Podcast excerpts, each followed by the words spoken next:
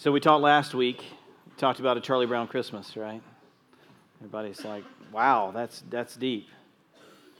Well, we did start off with a video, and it was how Linus was giving his little soliloquy, his monologue from Luke chapter 2 as he was talking about the real reason for Christmas. And Charlie Brown exclaims, you know, can somebody tell me what Christmas is all, all about? And, and Linus gets up there and he's on stage and he's speaking, right? And he's, he's reciting Luke chapter 2 to everybody. And there's this particular spot in there where Linus drops his blanket. And we talked about that and how Charles Schulz uh, decided to make a statement there. And it was when he said the words, Fear not, Linus gets rid of his blanket. He, he drops it. Now, his security blanket's what he, what he always had with him. It was his, his place of security. It was, as a lot of kids do, you know, it's the thing they held on to. It's always there. It, it provides security for them because it never goes away, right? And they hang on to it. Well, in this particular scene, Linus drops his blanket. And uh, I got a Christmas present today. Somebody gave me a little vinyl Linus there. So I got him up on the pulpit. I don't typically have Vinylmation up on the pulpit, but I do today. So uh, that's my little, little vinyl Linus up there. But we talked about last week how we tend to put our faith and our trust in what we can see and what our, our, hope exists a lot of times in what we can do and our abilities and, and all of these kinds of things. And, and when Jesus came to the world, it turned all of that on his head. It, it, Jesus was saying, no longer is it about what you can do. You see, the Pharisees had gotten everything all mixed up and they, they thought it was all about what they could do. But God wanted to show through his son Jesus Christ, it's all about what he did and what he could do through his son Jesus Christ. So there was, if you rely on yourself, you have a lot of reason to fear. But if you rely on Jesus Christ, you have a lot of reason to fear not. And that's why we pointed that out in Luke chapter 2, because at that moment, fear not. That changed everything. When Jesus Christ entered into the world, it changed, here, and we no longer had a reason to fear. You know, we just sang a song, I'm no longer slaves to fear, right? We talked about that. I mean, we sang that song, and, and, and what that really means is, is we're, we're, we don't have to be slaves anymore. We have been set free through the person of Jesus Christ, that we don't have to be fearful. And that's exactly what Luke chapter 2 is all about. And how many times have you heard the Christmas story and just glanced right over that? That, that, that because of Jesus Christ, you have a reason not to fear anymore. Because it's not about what you can do. It's not about what you can. I would be terrified if it was, if it was my responsibility to make my way to heaven, to, to my responsibility to do enough things to be in good graces with God. That would be reason enough to tremble in fear because there's no way when you consider the glory of God and I look at my pitiful life and I look and see, man, what am I capable of doing? There's nothing. I would be in terrible fear if I was relying on myself in order to be put in the presence of God. But because of Jesus Christ, now it becomes fear not. Too many times we put our faith and our hope and our trust in what we can see and not what we cannot see. So I'm going to show you another cartoon. Um, it's Christmas, right? It's okay. Y'all cut me some slack. I've shown you two cartoons in, in, in two weeks. Y'all cut me a little bit of slack. I like Christmas cartoons. Sue me, you know what I mean? Like, if you. Uh, if, if you don't like my Christmas cartoons, let me know. We can let you come up here and speak on Sunday mornings or something. We'll work on that, all right? All right, so let's, let's show our cartoon.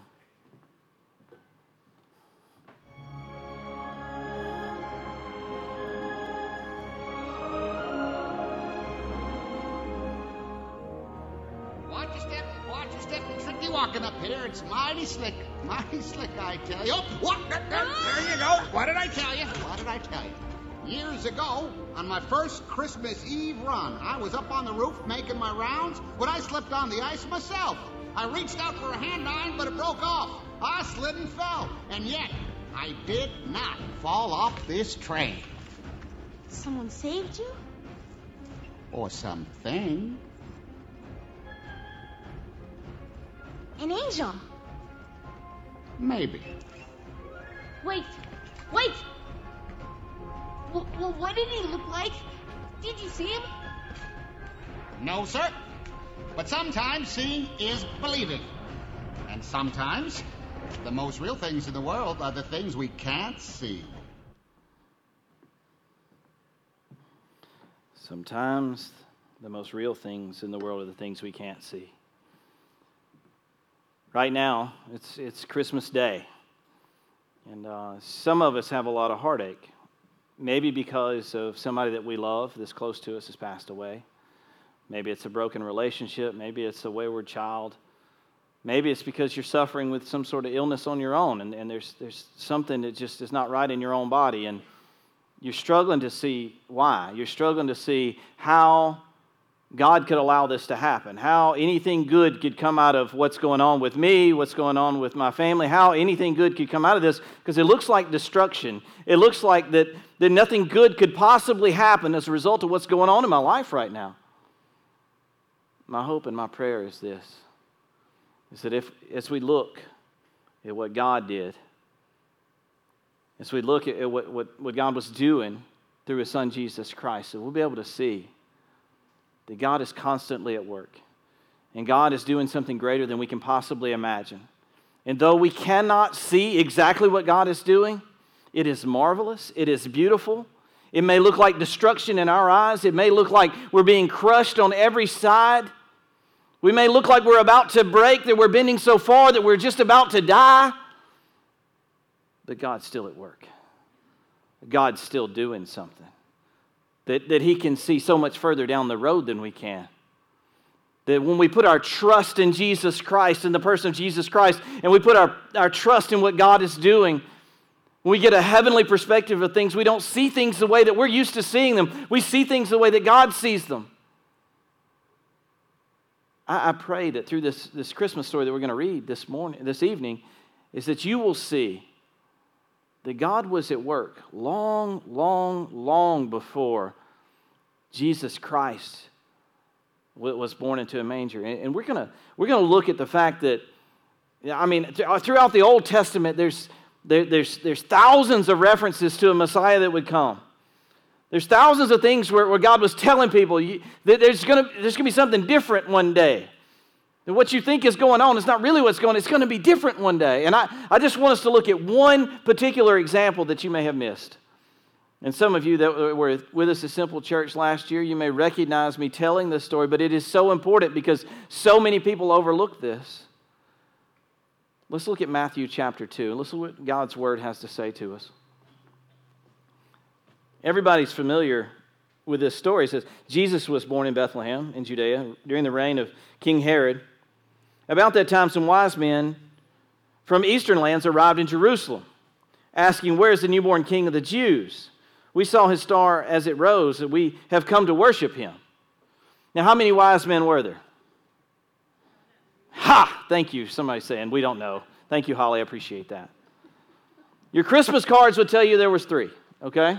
There were three of them, right? And they'll even make up some names for them and like yeah. So I look, I don't even know where some of the stuff comes from. But anyway, so there's this idea that there were three wise men, right? There were three wise men that came to see Jesus when he was born. Well, it's not true on many levels, but number one, there wasn't three. All right? There wasn't three. Holly's been here before. She cheated. She knows that. So she's heard me preach this message about five times. So, anyway, so there weren't just three of them. Uh, we like to have uh, uh, something we can put on a Christmas card. So we like to put three. We, they're on camels, right? They're dressed really nice. They got some cool hats. You know, if I had a hat, I would have a wise man hat. You know, I'm like, that's the way they look, right? So we know what they look like on the Christmas cards, but that's not exactly the scriptural account. So we, we see here that there are some, some wise men that come from the east. Have you ever questioned what, who are these wise men and what are they doing there? We know that they came to worship Jesus, the newborn Savior of the world. We know that He is the King of the Jews, according to the wise men. It says it right there. They've come to worship Him. Have you ever wondered who these guys were? Maybe you've wondered if there were really three of them. Let's go on and read, and then I'll try to fill you in a little bit. King Herod was deeply disturbed when he heard this, as, as was everyone in Jerusalem. He called a meeting of the leading priests and teachers of religious law and asked, Where is the Messiah supposed to be born? In Bethlehem in Judea, they said, For this is why this is what the prophet wrote. And you, O Bethlehem, in the land of Judah, are not the least among the ruling cities of Judah, for a ruler will come from you who will be a shepherd for my people Israel. So here we've got some men, and it says they came from an eastern land. We know that Uh, you ever heard the term magi, right? You've heard the term magi. These are the magi, right? You've heard that term. And we know that they came from the east. So when you think about why, why, why, why are these guys coming from the east? Where did they come from? What were they doing there? How did they know that, that there was going to be a Messiah born? How did they know to follow this star? How did they know this stuff, right? There's got to be some question in your mind about where did that come from? Well, I've got, a, I've got an idea for you. I'm going to throw this at you. We've talked about, we've been talking about Nehemiah here recently, right? We've been talking about the exile into Babylon. And we've been talking about how the Israelites were taken into captivity and they were taken away from their homeland. And they were taken into this place in the east, in Babylon. Now, we know that a lot of things happened when they were in captivity in Babylon, right?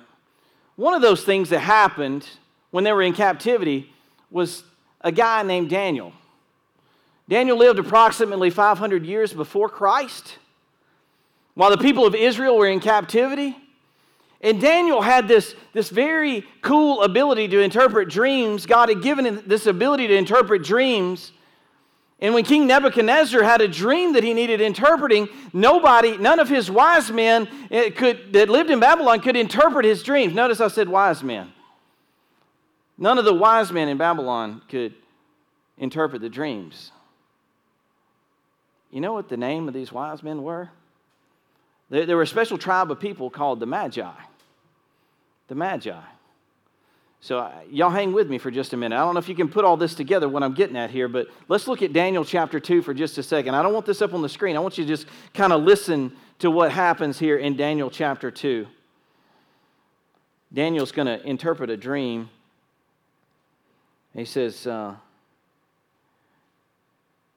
it says, Daniel, in, in Daniel chapter 2, beginning in verse 25, it says, And Daniel replied, There are no wise men, enchanters, enchanters magicians, or fortune tellers who can reveal the king's, the king's secret. But there is a God in heaven who reveals secrets, and he has shown King Nebuchadnezzar what will happen in the future. Now I will tell you your dream and the visions you saw as you lay on your bed. While your majesty was sleeping, you dreamed about coming events. He, he who reveals secrets has shown you what was going to happen. And it's not because I am wiser than anyone else that I, know a secret of your dream, but because God wants you to understand what is in your heart. In your vision, Your Majesty, you saw standing before you a huge, shining statue of a man. It was a frightening sight. The, the head of a statue was made of fine gold, its chest and arms silver, and, and its belly and thighs were bronze, and its legs were iron, and his feet eh, were a combination of iron and baked clay. As you watched, a rock was cut from the mountain and not by human hands. It struck the feet of the iron clay, smashing them to bits. The whole statue was crushed into small pieces iron, clay, bronze, gold, and silver. Then the wind blew them away without a trace, like chaff on a threshing floor.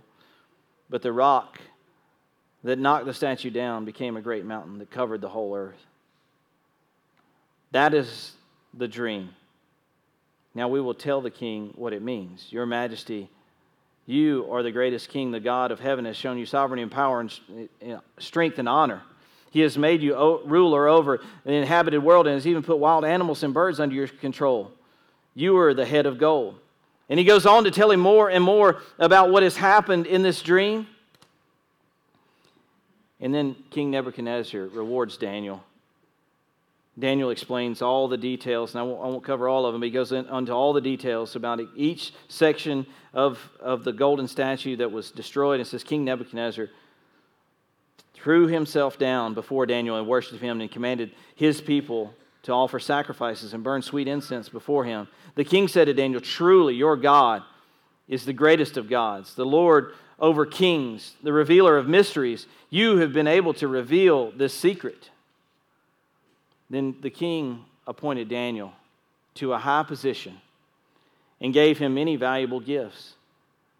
He made Daniel ruler over the whole province of Babylon as well as the chief over all his wise men.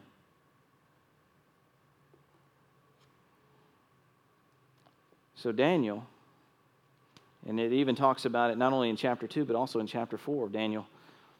Daniel gets put in charge of the wise men, the Magi.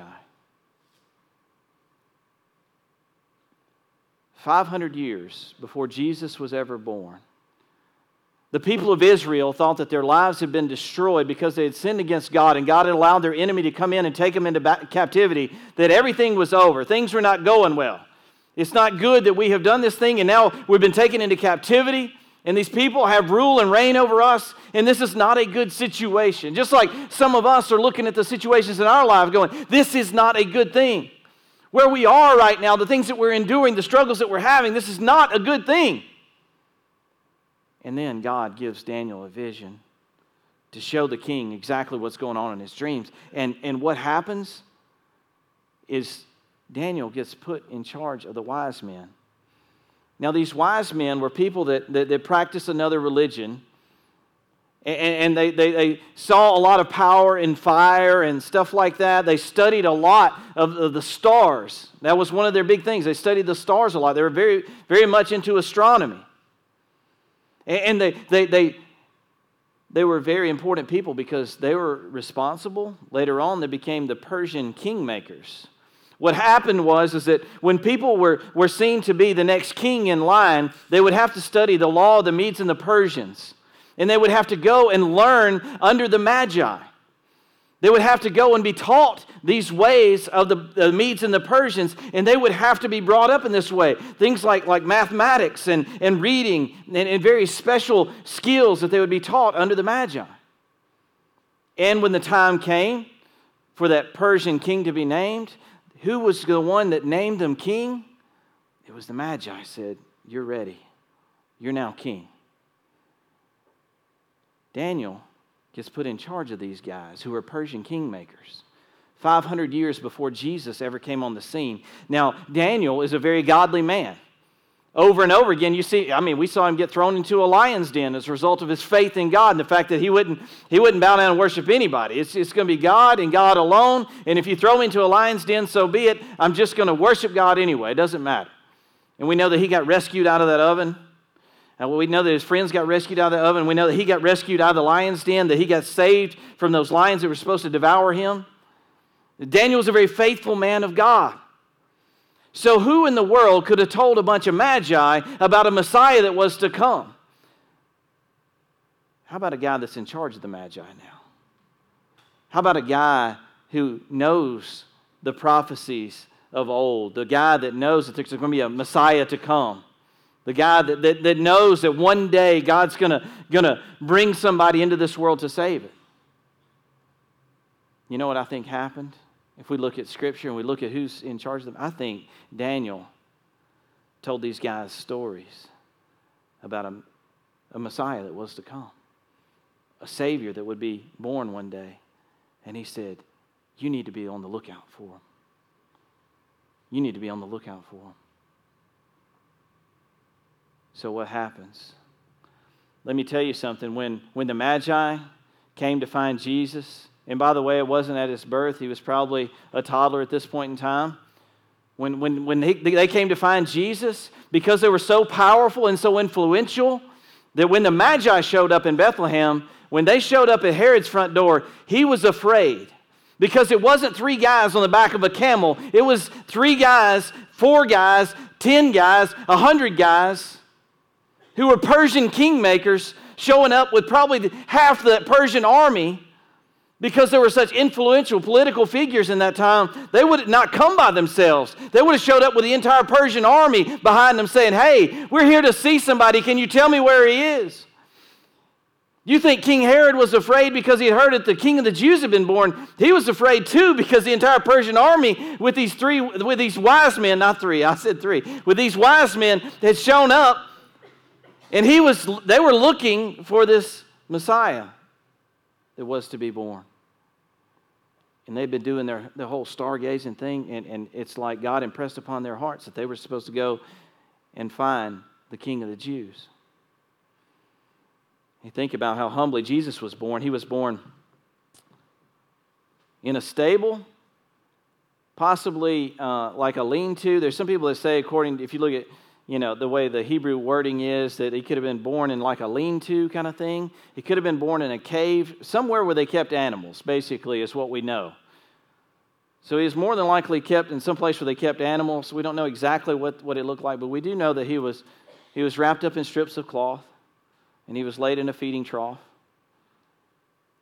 And here, the Magi show up and they're looking for the king of the Jews. And Herod says, Where's, where's, he, where's he supposed to be born? They said, Bethlehem. We know it. That's what the prophets say. So the Magi make their way to Jesus.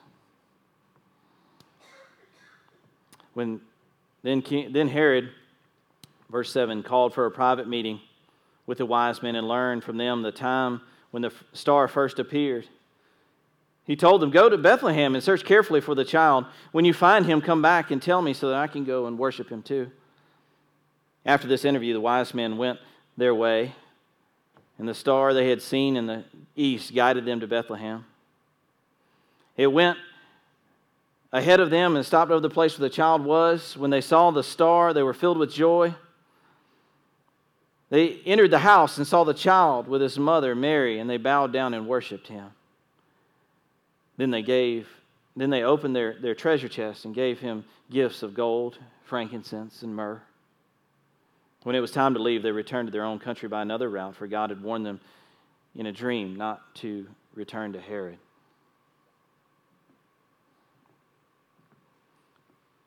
So these wise men show up now, if you think about Mary, we talked about in Luke chapter 2 how Mary, once the shepherds had shown up telling them what they had seen, and they came out of nowhere and they came to worship Jesus when he was born. And they said, Man, we were just in the presence of a heavenly host, and we saw them proclaiming the glory of God that was to be born right here in this place. And let me tell you what we saw and what we found and what we, what we experienced. It says Mary treasured all these things in her heart. And now our little boy's growing up. And these magi show up. These Persian kingmakers show up at her front door.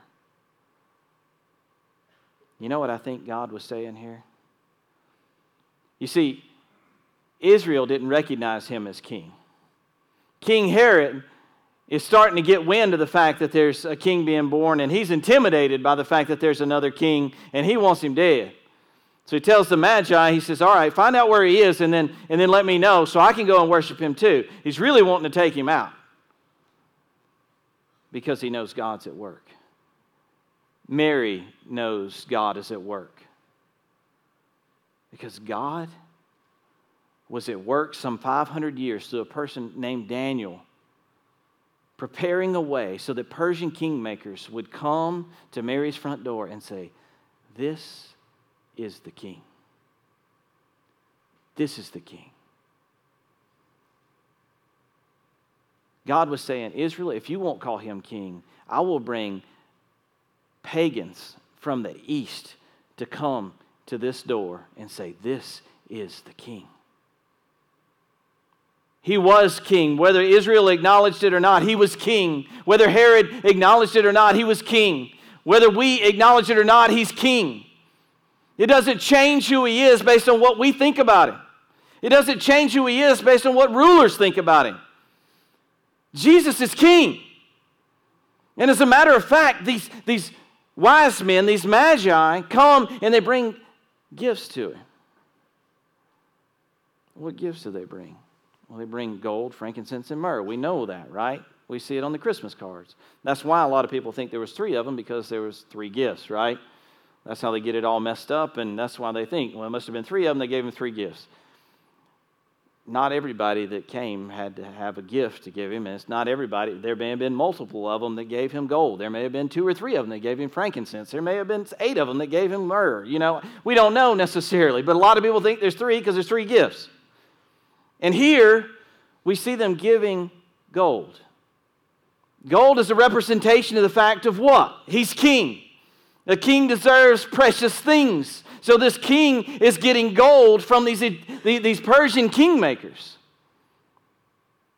These people have had this, this legend told to them and reinforced by God showing them that, that a king has now been born, the king of the Jews. So God was saying, no matter what, he's king. And they also give him frankincense and myrrh. An unusual gift to give a baby. Burial spices. Things that you would anoint a body with, given to a young baby. Unusual, right? Not only was he king, but he was a king that was sent to die. From the very beginning, he was pointed towards the cross. From the very beginning, his humble beginnings, he was destined to die. That was his purpose. That was God's plan for him. He was to die. Now, if you look at things from an earthly perspective, you see the Israelites devastated because they've been taken into captivity and now they're under the rule of somebody else, and nobody likes to be in control by somebody else. They wanted to, to be able to worship however they wanted to. They wanted to be able to do their own things. They wanted to have their customs, their beliefs, and they wanted to do that in their homeland, but they couldn't. And it looked bad. But the whole time, God said, No, no, no, I'm preparing the Persian kingmakers to come and crown your Messiah king one day. And you look at this baby born in a stable, laid in a manger, given burial spices. And you would look at it and go, well, that's a very sad story. You look at it from the outside, go, and you give a baby burial spices. That's a terribly sad story. And from an earthly perspective, it does look sad that from the very beginning, this child was destined to die. But that's not the story that we know. We know a miraculous story an unbelievably incomprehensible, unimaginable, loving, gracious Father who sent his Son to die for us, to save all of humanity, not to condemn them, but to save them. It doesn't look on the surface like a good story, but it's the best story ever told. So, as you look at your life and you see the things that are going on in your life, and you think, well, how can this work out to my good and God's glory? How can this possibly think about Jesus? Think about the way that it looked from the very beginning. He didn't even have a place to be born, so he had to be born in a stable. He was given burial spices by some guys from the east. His whole life, as he, as he taught in the synagogues, all the synagogues pointed towards Jerusalem. So as he was standing there and he was looking out the back door, you know what he was looking at? The place that he would ultimately die. He was looking at that mount where he would ultimately give up his life for every one of us. From the very beginning, he was destined to die, and it doesn't look like a good story. What about you in your life? Do you look at things and go, man, this doesn't look very good? It doesn't look like it could turn out to be a good story. I want to encourage you to take your eyes from right here and right now, what you can see, and put your hope and your faith in what you cannot see. Just like we do through the person of Jesus Christ. Let me tell you what Paul says in 2 Corinthians. Actually going to put it up on the screen. 2 Corinthians chapter 4, beginning of verse 8, it says, We are pressed on every side by troubles, but we are not crushed we are perplexed, but we do not, but not driven to despair. We are hunted down, but never abandoned by God. We are knocked down, but we are not destroyed. Through suffering, our bodies continue to share in death, in, in the death of Jesus, so that the life of Jesus may also be seen in our bodies. Yes, we live under constant danger of death because we serve Jesus, so that the life of Jesus will be evident in our dying bodies. So we live in the face of death. But as but this has resulted in eternal life for you. But we continue to preach because we have the same kind of faith. The psalmist said, I believe in God, so I spoke. We know that God, who raised the Lord Jesus, will also raise us with Jesus to present himself together with, with you. All of this for your benefit. And as God's grace reaches more and more people, there will be a great thanksgiving, and God will receive more and more glory. That is why we never give up. Though our bodies are dying, our spirits are being renewed day by day, for our present troubles are small and won't last very long, yet they produce for us a glory that vastly outweighs them and will last forever. So we do not look at our troubles that we can see now. Rather, we fix our gaze on the things that, we can, that cannot be seen. For these things we see now will soon be gone, and the things we cannot see will last forever. Do you look at the situation in your life right now and think, there's no way this could be good? There's no way this could be serving any purpose. There's no way that it, it could be doing any good. Do you look just right here and right now with a, with a limited gaze? Or do you expand your gaze and look to heaven and see things the way God sees them? Look, I know that a lot of people are hurting because of the holidays. I know that it brings a lot of things to mind because our hearts are softer. Our, our, our minds are uh, on family, on friends, on ourselves, on the people we love. Our hearts are, are just wired that way. And at Christmas time, it just, it just overwhelms us. And sometimes there's a certain amount of sadness that comes even with Christmas.